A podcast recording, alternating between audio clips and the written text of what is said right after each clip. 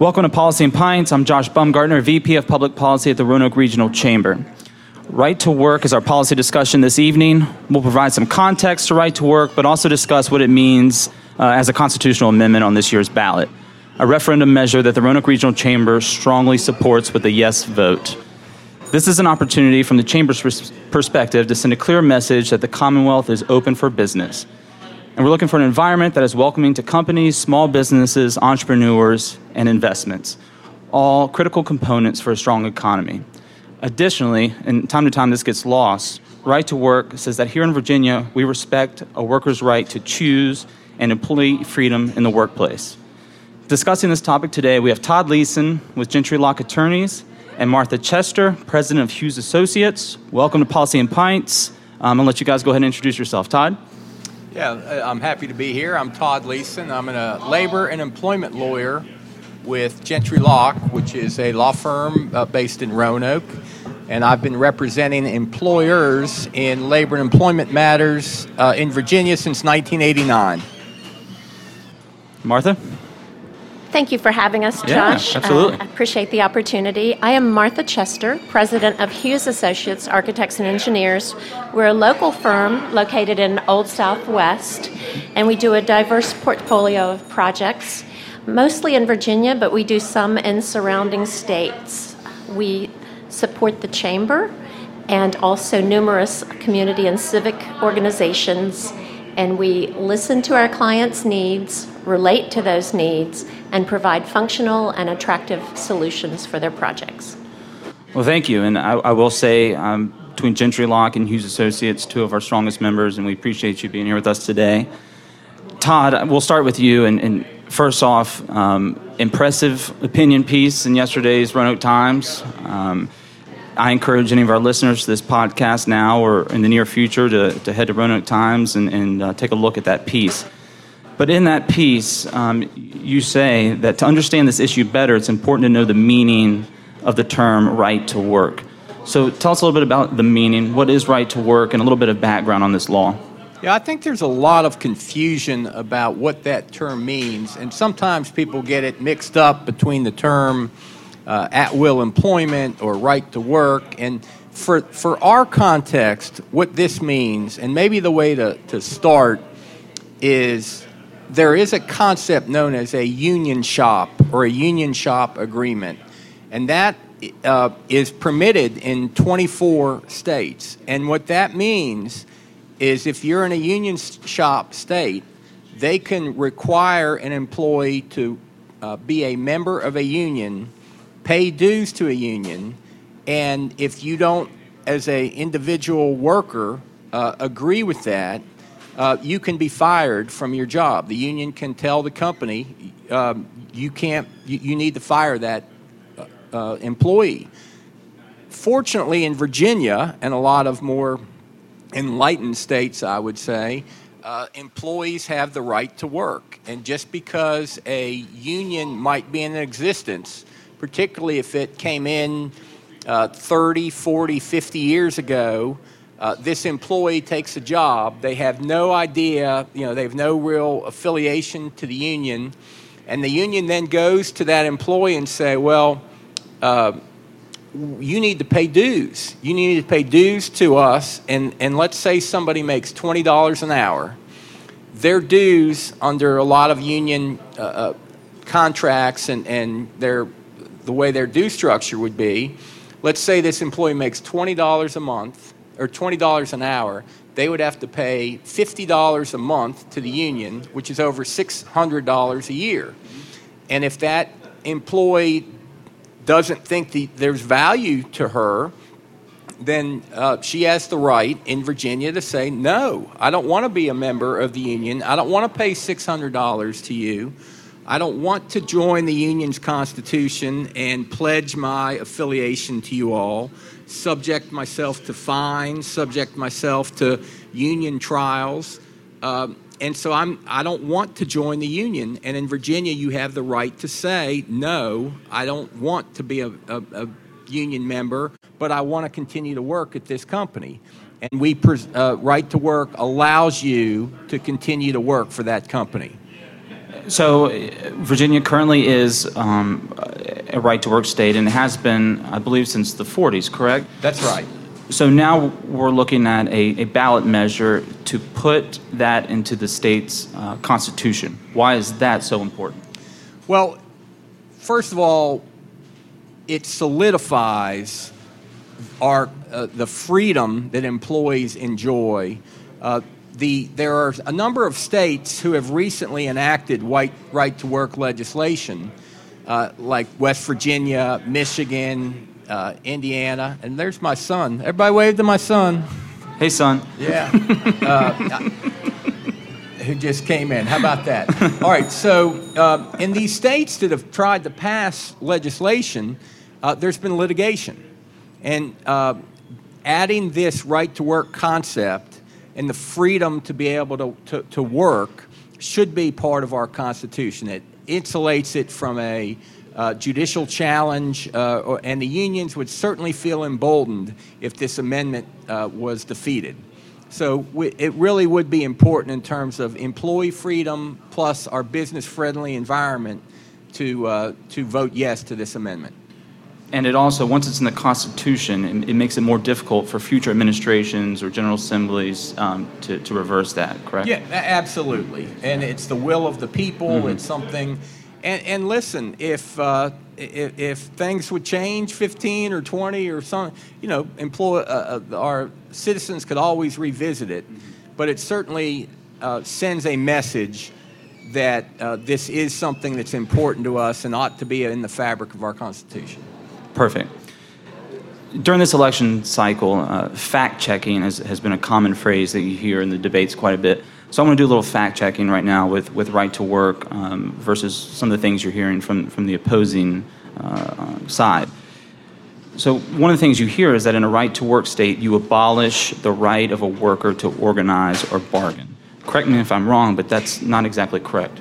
Yeah, it has no impact. Unions still have the right to try and organize, to try and get employees to, to uh, join a union in their in a facility. Uh, they still retain the right to bargain, so it doesn't impact a union's rights whatsoever.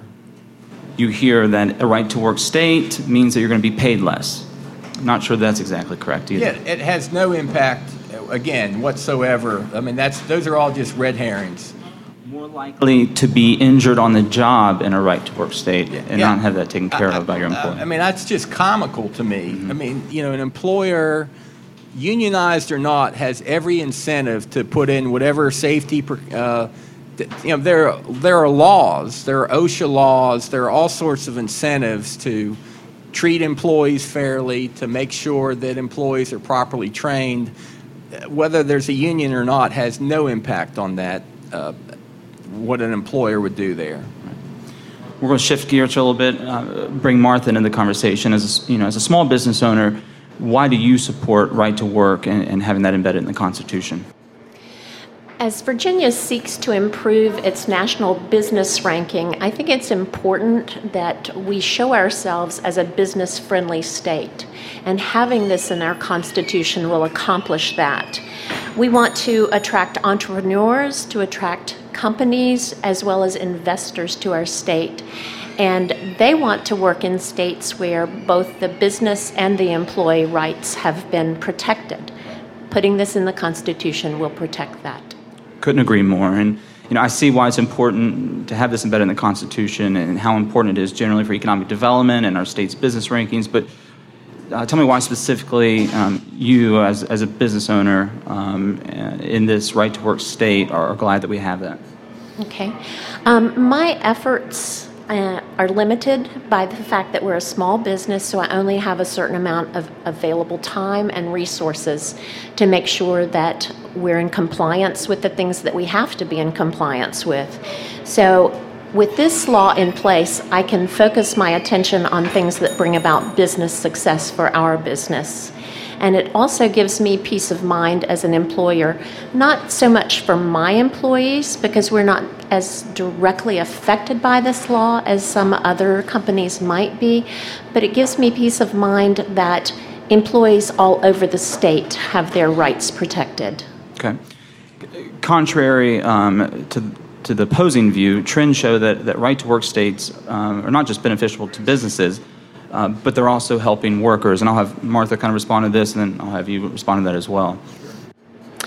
Um, statistics for right to work states show that there is faster job growth, there are faster wage growth, and there is also more disposable income in right to work states.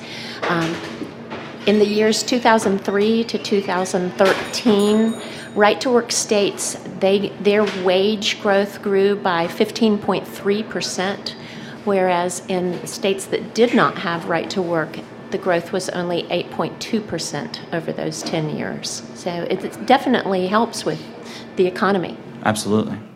Yeah, and I would also say, just sort of, I've been doing this for over 25 years, and I interact with a lot of uh, out of state businesses who are maybe they have a Virginia location or they want to add a Virginia location. And the, the, the fact that we are right to work uh, sends a very positive message. I think that that's you know, one reason we've had some success in, in attracting business to the, to the Commonwealth. Uh, you look at the states that are not right to work, they're primarily in the, in the Northeast, uh, you know, Massachusetts, New York, a lot of Rust Belt states and I think it's really telling the fact that states like Michigan and Indiana um, and Wisconsin and West Virginia have all just recently decided that they uh, need to become right to work. So uh, it certainly, I think, makes it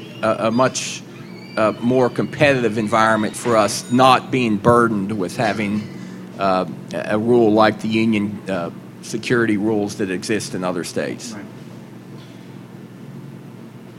I'm going to ask both of you this. So, if you head to the polls on Tuesday and you meet one voter in your precinct, and that voter could potentially tip the scale in favor uh, or against this uh, critical business um, amendment, right to work amendment, what would you tell them about right to work and how important a yes vote is? Go ahead, Martha. All right, thanks. I would say to them, the law has been in effect since the 1940s. The law is not changing. What we are doing is, as Todd said, we are solidifying the freedom that this law gives the state of Virginia by putting it into the Constitution. And it also makes us attractive to businesses, which equals economic development, which equals growth for our state. Yeah, and if I, I could, Josh, before I directly answer that. Yeah. There, there are two other things I'd like to add very briefly. And you, you made reference to the opinion piece that was published in the Roanoke Times, and that was on November 2nd in terms of when anybody would listen to this, uh, if, if you were going to listen to this another time before the election.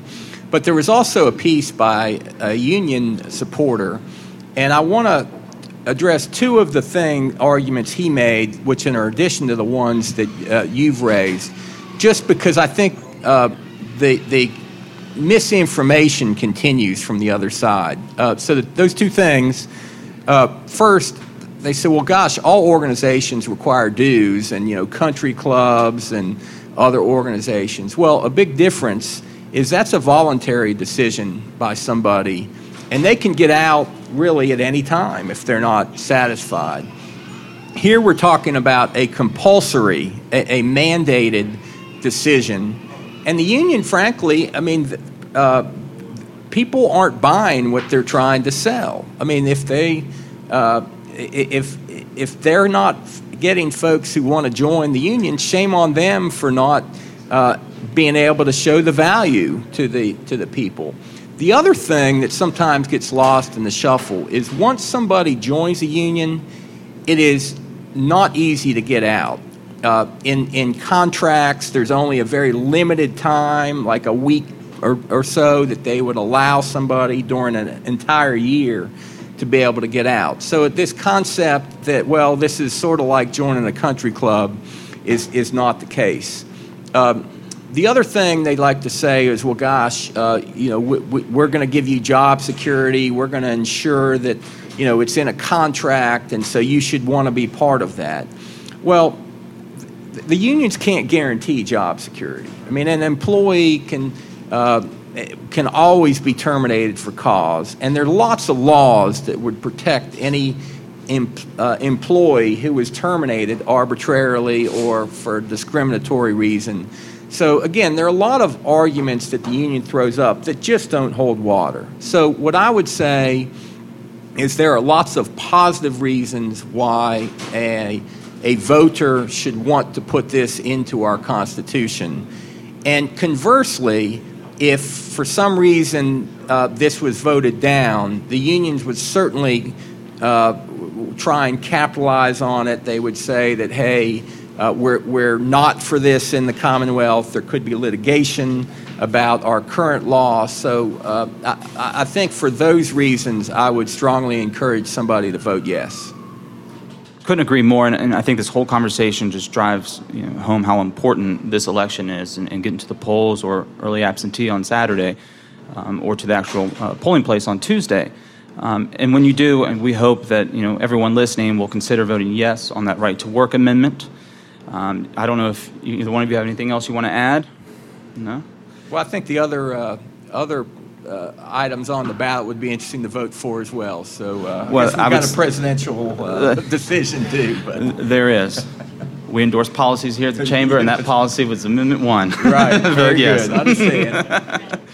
So I want to thank Todd and Martha for joining us. As always, thanks uh, to Eddie Communications for getting us set up, and to Benny Marconi's for hosting us. Uh, we're going to wrap up. Everyone enjoy some pizza and beer.